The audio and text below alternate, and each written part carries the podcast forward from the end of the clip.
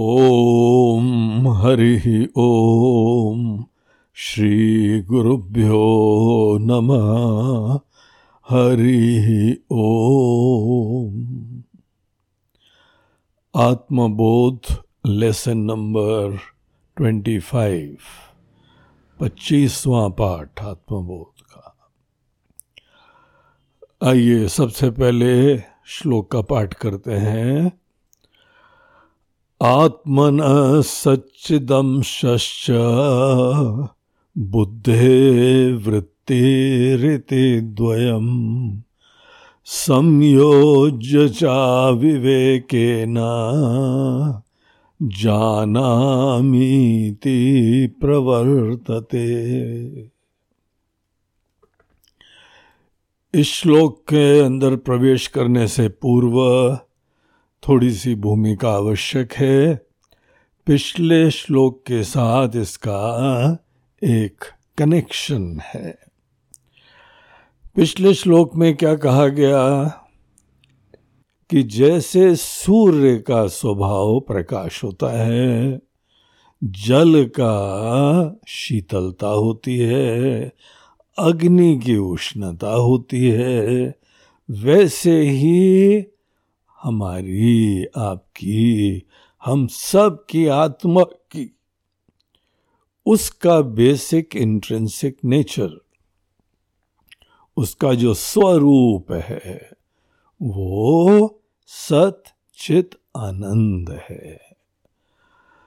और वो सदैव नित्य निर्मलता है उसमें।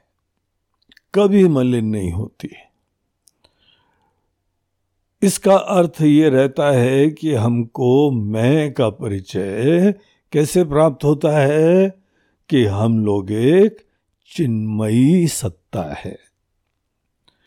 चिन्मयी सत्ता को मैं समझना यही आत्म का ज्ञान है। हम क्या हैं? ये चीज़ें उपाधि की वजह से आती हैं। और जब हम अपने आप को इतना नहीं जानते हैं तो हम कोई ना कोई उपाधि का धर्म अपने ऊपर आरोपित कर लेते हैं और इस तरीके से हमारी एक कहानी चलती है।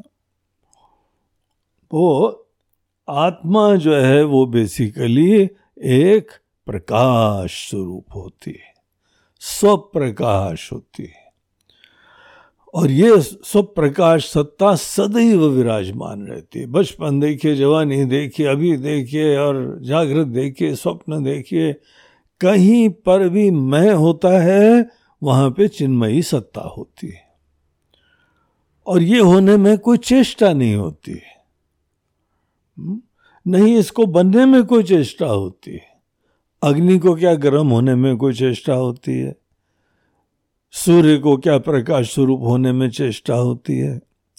जैसे उनको नहीं होती है, वैसे ही हम किसी को भी केवल एक सेल्फ रिवीलिंग एग्जिस्टेंस होने में कोई चेष्टा नहीं होती। हम आज भी हैं, बस उसको जानते नहीं हैं, इसीलिए विषय यहाँ पे केवल आत्मबोध का है। हम जान जाए। एक बार जान जाएँगे तो फिर दोबारा गलत फहमी में पढ़ेंगे नहीं। तो ऐसी चेतना, ऐसी आत्मा की प्रकाश स्वरूपता एफर्टलेसली अब जैसे एक सूर्य का दृष्टांत पिछले श्लोकों में दिया ना, कि सूर्य देवता एफर्टलेसली प्रकाशित होते रहते। और इसीलिए कभी थकते नहीं है। जो चीज़ भी हम लोग प्रयास से करेंगे ना, उसमें थकावट आ जाती है। लेकिन जो जिस चीज़ का नेचर होता है, नेचर वो नहीं उससे कभी अलग होता है, नहीं वो होने में रियलाइज़ करके वो पुनः हो जाने में कोई प्रयास भी नहीं होता है। तो इस तरीके से आत्मा को, हमारी वास्तविकता को ऐसा सेल्फ रिवीलिंग एग्जिस्टेंस दिखा रहे हैं। एक एग्जिस्टेंस है, सत्ता है, जो कि चिन्मयी है। तो चिन्मयी सत्ता, यही आत्मा का वास्तविक परिचय है। और वो बड़ा एफर्टलेस होता है। किसी चीज़ को प्रकाशित करने में, हम लोग रात को सपने में प्रकाशित कर रहे थे, पूरा स्वप्न हम जानते हैं। जानते हैं क्योंकि कॉन्शियस थे। अभी भी हमारे मन के अंदर कभी सुख है, कभी दुख है, कभी शांति है, अशांति है, जो भी है, हम जानते हैं। तो हम कॉन्शियस हो रहे हैं। एक ऐसी यहाँ पे प्रकाश विराजमान है, चेतना विराजमान है, जो सब चीज़ों को प्रकाशित करती रहती तो यहाँ पे देखिए हम किस बिंदु के ऊपर आ रहे हैं कि आत्मा एफर्टलेसली बगैर चेष्टा के सब प्रकाशित कर रही है। इस पॉइंट को ध्यान दीजिए। और फिर उसके उपरांत आज अपनी वास्तविकता की तरफ़ ध्यान दीजिए। आज हमको कुछ भी जानने में संकल्प पूर्वक प्रयास करना पड़ता है। एफर्ट करना पड़ता है। स्कूल में गए वहाँ पे अनेकों विषयों के ऊपर ध्यान देने में हमको संकल्प पूर्वक चेष्टा करनी पड़ती है। डेलिबरेट कॉन्शियस एफर्ट करना पड़ता है। तब जाके अनेकानेक विषयों के हम ज्ञाता हुए। हम्म? और भी जो है आप प्रोफेशनल फ़ील्ड में गए वहाँ पे किसी चीज़ को आपने जानना है तो उसको भी जानने के लिए पूरा अटेंशन मोड़ना पड़ता है हाँ, मेहनत करनी पड़ती है जानने के लिए। तो देखिए, आज हम लोग हैं, आज हमारी जो अवस्था है।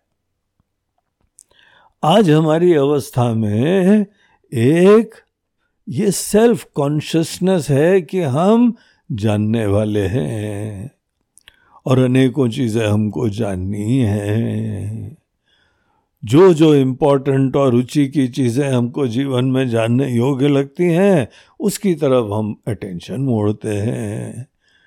कोई टीचर्स कोई प्रामाणिक लोग, कोई गाइड्स उनसे मदद लेते हैं और फिर किसी विषय की तरफ़ अपना अटेंशन मोड़ के फिर कुछ डेलिब्रेशंस होते हैं, चिंतन होता है, मनन होता है, अनेकों संशयों का निराकरण होता है। तब जाके बोलते हैं हाँ अब इसको हम जान गए।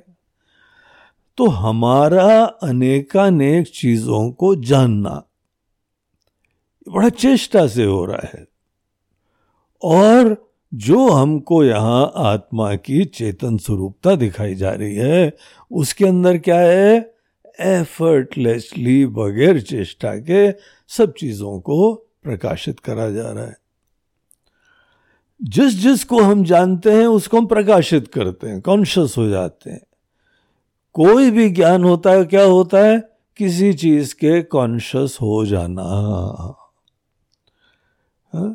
एक इंजीनियर जो है, अपने फ़ील्ड का, अनेकों ऑब्जेक्ट्स का ज्ञाता है तो कॉन्शियस हो गया वो रहस्यों से।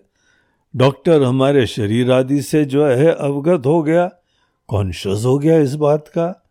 कंप्यूटर के कोई अनेकों जो है विद्यार्थी लोग हैं, वो लोग इसके अनेकों डायनेमिक से, रहस्यों से कॉन्शियस हो गए। कॉन्शियस हो जाना ही ज्ञान होता है। और हम लोग जो अनेक अनेक चीज़ों के कॉन्शियस होते हैं, वो सब बड़े एफर्ट से होते हैं, प्रयास से होते हैं। तो ये बहुत ही एक स्पष्ट डिफरेंस दिखाई पड़ता है। आत्मा का जो है प्रकाशित करना सबको, और आज हम जो भी हैं, उसको जब किसी चीज़ को जानने की इच्छा होती है तो हमको क्या प्रोसेस से गुजरना पड़ता है? तो ये एफर्ट के साथ है, और वो एफर्टलेस है। आत्मा में प्रयास ही नहीं है, कोई चेष्टा ही नहीं है, और हमारे अंदर चेष्टा है, प्रयास है। तो इन दोनों का डिफरेंस दिखा रहे हैं। बोलते हैं कि देखो, ये भी जो यहाँ पर एक ज्ञाता विराजमान है। ये ज्ञाता क्या चीज़ है? कैसे आता है? क्या यही आत्मा है? हमने ये जाना, हमने वो जाना, अनेक अनेक चीज़ें हमने जाना और हमने समझ लिया अच्छा यही कॉन्शियसनेस की आप बात बता रहे हैं। है? तो यही क्या ज्ञाता ही ब्रह्म है? तो बोलते हैं नहीं, ऐसा नहीं है। तो हम लोगों को इस पच्चीसवें श्लोक में एक विवेक दिया जा रहा है। कौन सा विवेक?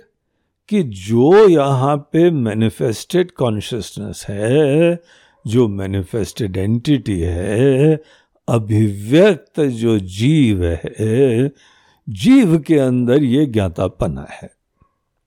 जीव भी एक चेतन एंटिटी है देखिए, जब तक जीव जहाँ पे दुनिया में आ जाता है, एक शरीर धारण कर लेता है, वो चेतन होता है, अनेकों चीज़ों को प्रकाशित करता है, किसी क्षेत्र में विशेषज्ञ बन सकता है, और विशेषज्ञ बन के उस क्षेत्र में हम कोई ना कोई सेवाएँ देते हैं।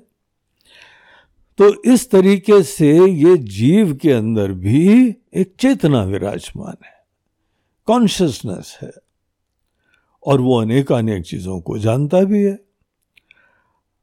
अब हमको यहाँ पे आत्मबोध आदि ये सब वेदांत के ग्रंथ सुनने का सौभाग्य मिला, और हमको ये बताया गया कि जो सबको प्रकाशित कर रहा है, जो जान रहा है, वही आत्मा है। तो क्या ये जीव ही वो ब्रह्म स्वरूप आत्मा है? ये जिसके मन में प्रश्न आता है, अपने अंदर जीव को ही ब्रह्म मानने का भ्रम होता है। तो ऐसे लोगों को ये बताया जा रहा है कि नहीं भैया, एक यहाँ पे आत्मा की चेतना है और एक जीव भाव के अंदर विद्यमान चेतना है। ये दो चेतना है। एक हम लोग कह सकते हैं कि ये अनुपहित चेतना है और एक उपहित चेतना है। एक कॉन्शियसनेस अनकंडीशनड है। कोई संकोच नहीं है, कोई सीमा नहीं है, कोई चेष्टा नहीं है, कोई प्रयास नहीं है। और जीव के अंदर जो चेतना है हम्म, पहली बात तो उसका एक दिन आविर्भाव हुआ जन्म हुआ और धीमे धीमे उसके अंदर ज्ञातृत्व का सामर्थ्य बढ़ता भी है उत्कर्ष होता है। अच्छी तरह से किसी ने अपने मन को ग्रूम करा तो उसका मन और बुद्धि दोनों बहुत अच्छे बन जाते हैं। तो इसमें उत्कर्ष होता है। इसमें वृद्धि की संभावना होती है, जीव के कॉन्शियसनेस में। और साथ ही साथ जब भी हम जानते हैं तो बड़े एफर्ट से जानते हैं। तो बहुत ही स्पष्टता से दोनों की चेतना में एक भेद दिखाई पड़ रहा है। अब ये भेद यहाँ दिखाना बहुत इंपॉर्टेंट है। नहीं तो जो आदमी यहाँ पे जीव के धरातल पे एक चेतना अनुभव कर रहा है, उसी चेतना को मान बैठे कि यही ब्रह्म है। बोलते हैं, ऐसी गलती मत करना। बहुत सारे यहाँ पे रीजंस हैं कि जीव के अंदर जो चेतना विराजमान है, वो एक क्रिएटेड चीज़ है और वो निश्चित रूप से एक दिन समाप्त भी हो जाती है। तो इसका हमको विवेक प्राप्त करना चाहिए, इसका डिफरेंस देखने की ज़रूरत होती है। और जो आत्मा की चेतना है, आत्मा की चेतना का न जन्म होता है, न मरण होता है, न किसी चीज़ को प्रकाशित करने में एफर्ट भी होता है। आप मन के धरातल पे किसी चीज़ को फोकस करिए, जानने की कोशिश करिए तो इसमें कोई ना कोई एक सूक्ष्म एफर्ट रहते हैं। लेकिन हम मन को जान रहे हैं। हम मन के भी साक्षी हैं। हमारे मन में शांति हुई, हमारे मन में शांति हुई, हमारे मन में प्रश्न आया, हमारे मन में बात समझ में आई। मन को जो प्रकाशित कर रहा है एक वो भी प्रकाशित करने वाला है। को दिख रहा है ना, दो अलग अलग तो एक मन के अंदर एक ज्ञाता विराजमान है, प्रकाशक विराजमान है, और एक मन का प्रकाशक विराजमान है। ये दोनों अलग एंटिटी हैं। और इन दोनों के बारे में हमको स्पष्टता होनी चाहिए। अन्यथा एक बहुत बड़ी भूल हो सकती है कि हम अपने ही मन के अंदर इस मैनिफेस्टेड कॉन्शियसनेस को हम अविनाशी ब्रह्म समझ बैठेंगे।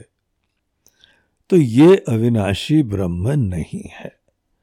इस यहाँ पे संभावित मोह को दूर करने के लिए ये पोटेंशियली एक गलत फहमी को दूर करने के लिए यहाँ आचार्य पच्चीसवें श्लोक में हमको बता रहे हैं कि देखो जरा ध्यान से। ये जो हमारे अंदर एक ज्ञाता है, जीव रूपी ज्ञाता है, ये मैनिफेस्टेड एंटिटी है। जीव का एक दूसरा नाम होता है ना, व्यक्ति। ये इतने सारे यहाँ व्यक्ति हैं, है? एक अपने आप को भी आप व्यक्ति देखते हैं। तो व्यक्ति मतलब जो व्यक्त होता है वो व्यक्ति है।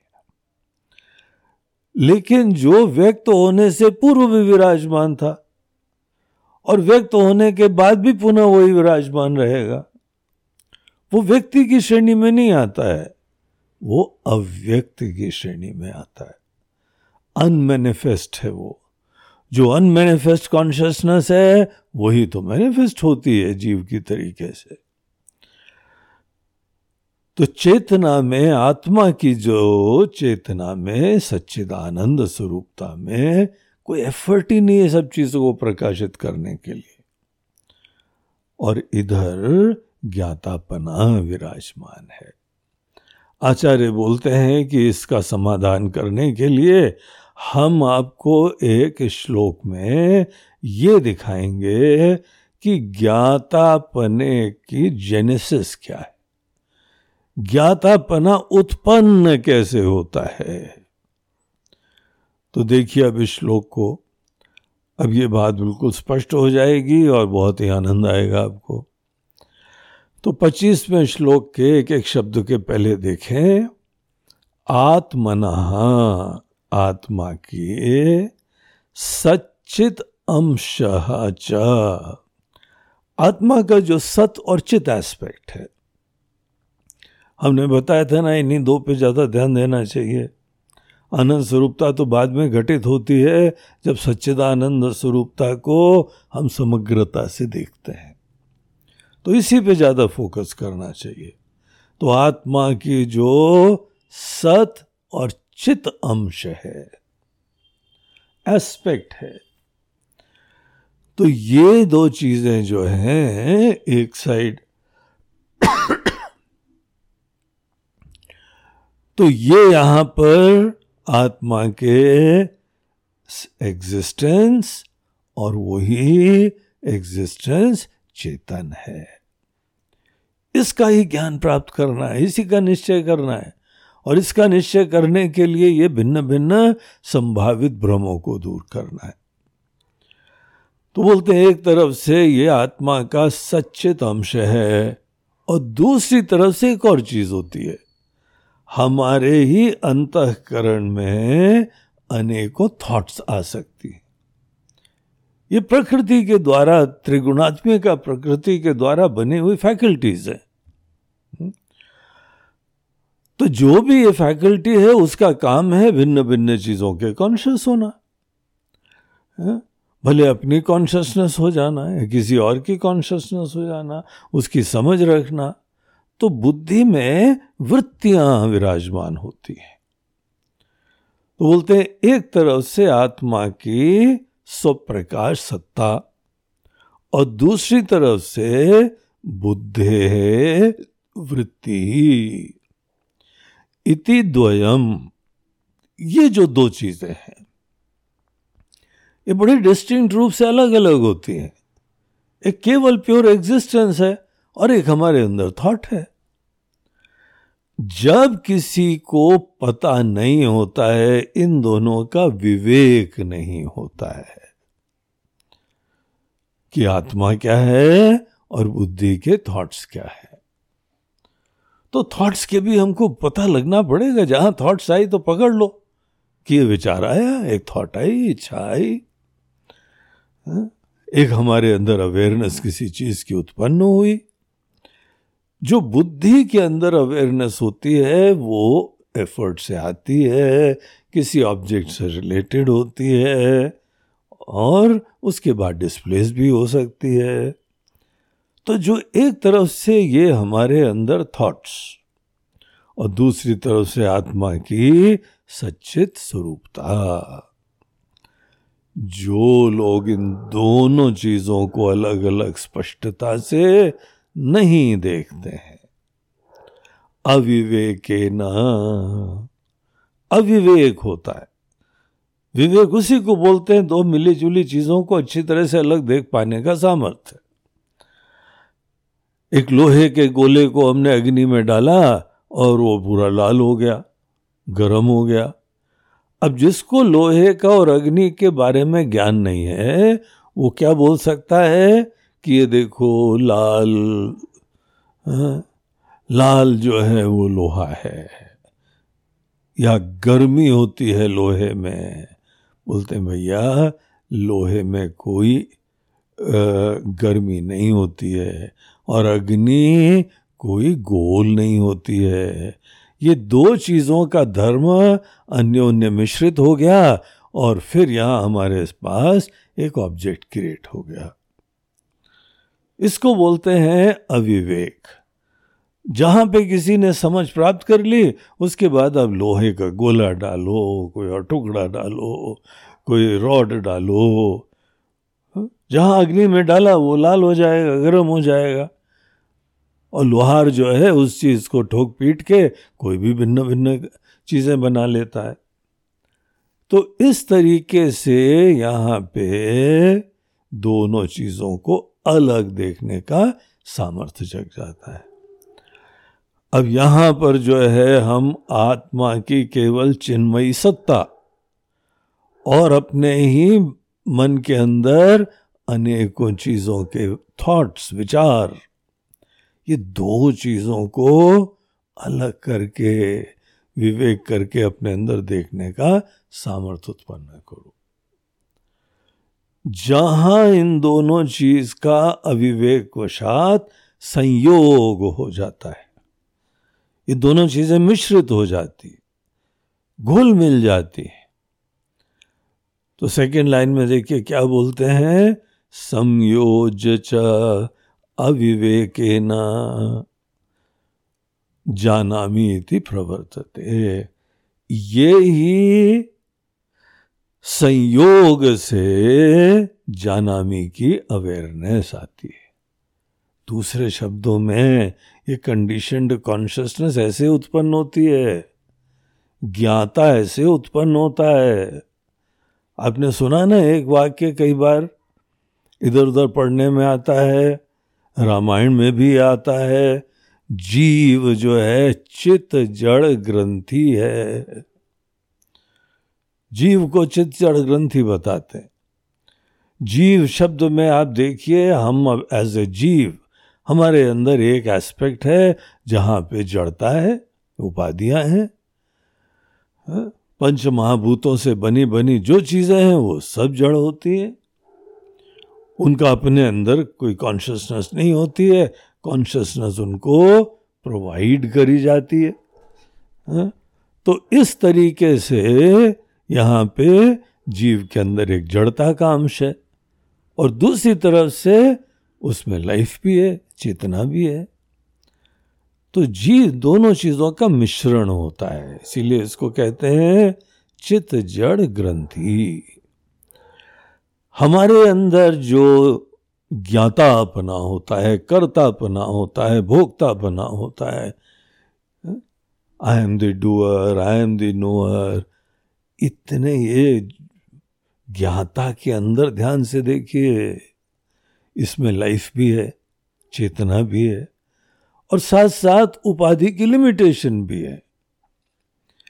तो ये एक लिमिटेड एंटिटी हो गया ब्लेस्ड बाय कॉन्शियसनेस तो इसका जन्म कैसे होता है कि एक यहाँ पे थॉट्स जो कि जड़ होती हैं वो they get blessed with consciousness ये दो चीज़ों का संयोग हो जाता है। अब चेतना और अनेकों जड़ चीज़ों का संयोग हो जाए तो होने दो, कोई अर्जा नहीं है। लेकिन हमको ज्ञान हो, हमको पता हो कि वस्तुतः कॉन्शियसनेस में कोई थॉट्स के लिमिटेशन नहीं होते। जितनी थॉट्स होती हैं, वो आवागमन वाली होती हैं। जितनी वृत्तियाँ होती हैं, उनमें आवागमन होता है, संकुचित होती हैं, किसी चीज़ से संबद्ध होती हैं, एक समय जन्म होता है, एक समय फिर गायब हो जाती हैं। हाँ? ये सब इसी प्रकार की दुनिया है। लेकिन जहाँ पे यही चेतना और वृत्ति इन दोनों में संयोग हो जाता है। देखिए एक तो होना निकट आना और एक भ्रम हो जाना कि ये हमारी थॉट से ही चेतन है। हाँ, जीव ही चेतन है ज्ञाता ही चेतन है। अरे भैया ज्ञाता चेतन नहीं है ज्ञाता अनेकों जड़ उपाधि से बना हुआ है। चेतना उसको आशीर्वाद की तरीके से ये साक्षी दे रहा है। समझ में आया ना ये बात? बहुत इंपॉर्टेंट है ये बात को समझ जाना। इससे आपको पता लगेगा कि हमारे अंदर ज्ञाता बना का जन्म कैसे होता है। इसका जन्म ही होता है अविवेक की वजह से।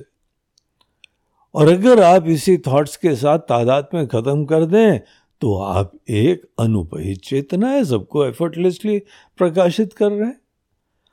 आप चाहो तो उसके पाले में बैठो जाके, जो केवल एक शुद्ध चेतना है। और चाहो तो आप इसी की मान्यता अपने अंदर उत्पन्न कर लो कि आप ये ज्ञाता हो, मैंने ये पढ़ाई करी, मैंने ये डिग्री प्राप्त करी, मैंने वो डिग्री प्राप्त करी, ये अनुभव प्राप्त करा। तो हम किस पाले में बैठना चाहते हैं? किस चीज़ को महत्व देना चाहते हैं? यही ज्ञाता को या वो शुद्ध चेतना को। तो यहाँ आचार्य बता रहे हैं, ये दोनों अलग अलग हैं। और जब हम आत्मा को चेतन स्वरूप बोल रहे हैं तो आपका अटेंशन शुद्ध चेतना के ऊपर जाना चाहिए, न कि ये उपहित चेतना। Conditioned, manifested, limited. ये जो चेतना अभिव्यक्त हुई है, जीव महाराज, जीव के अंदर भी चेतना है। ये चेतना आत्मा के द्वारा अनुग्रहित है। आत्मा यहाँ पे वृत्तियों के ऊपर ये जो है एक आशीर्वाद सा देता है। और इस तरीके से यहाँ पे ज्ञातापने का जन्म होता है। अब ये ज्ञातापना किस तरह से भी उत्पन्न हो इसी के जड़ में अविवेक हो तो जीवन भर अविवेक चलता रहेगा लेकिन आप अगर ज्ञाता के अंतर्गत विद्यमान, निहित अविवेक को जान जाते हैं तो आप सदैव चेतना की तरह से रह सकते हैं? इस धरातल पे, इस लेवल के ऊपर, ये दो चीज़ों का विवेक करने के लिए बहुत ही ध्यान देना चाहिए। ये हमारे चिंतन का विषय हो, ये हमारे मनन का विषय हो, ये हमारे ध्यान का विषय हो। हमको अपना समय लेना पड़ेगा ये दोनों चीज़ों को अलग देख लें। ये थोड़ा सूक्ष्म बिंदु आया है। इस पच्चीसवें श्लोक में अब एक नई चीज़ चालू हुई है। हमको एक सूक्ष्म विवेक दिया जा रहा है। पहले तो विवेक बड़ी मोटी मोटी चीज़ का था। अब यहाँ पे कर्तापना, भोक्तापना, ज्ञातापना, ये कैसे होता है? बस ये उपाधि, उसकी थॉट्स और उधर से चेतना, इन दोनों का मिश्रण हो गया और हमको पता लगा कि चेतना ही कर रही ये भ्रम उत्पन्न कर लिया। तो इस तरीके से ये यहाँ पे पच्चीसवें श्लोक में हमको अव्यक्त अनुपहित चेतना और उपहित चेतना। अनकंडीशनड प्योर कॉन्शियसनेस और मैनिफेस्टेड लिमिटेड कॉन्शियसनेस दोनों कॉन्शियस हैं, लेकिन इन दोनों का आप स्पष्टता से विवेक करें। उसका परिणाम ये होगा कि चेतना संकुचित कभी नहीं होगी। आपके दृष्टिकोण से चेतना सदैव असीम महान इवन दो थॉट्स को ब्लेस कर रही है तो भी चेतना संकुचित नहीं होती। ये बात हमको समझ में आ जाएगी। तो इसके ऊपर चिंतन करिए, विचार करिए, फिर हम लोग अब नेक्स्ट लेसन में आपको फिर आगे की बात बताएँगे। नमः पार्वती पते हर हर महादेव। नर्मदे हर। बोलो गंगा मैया की जय।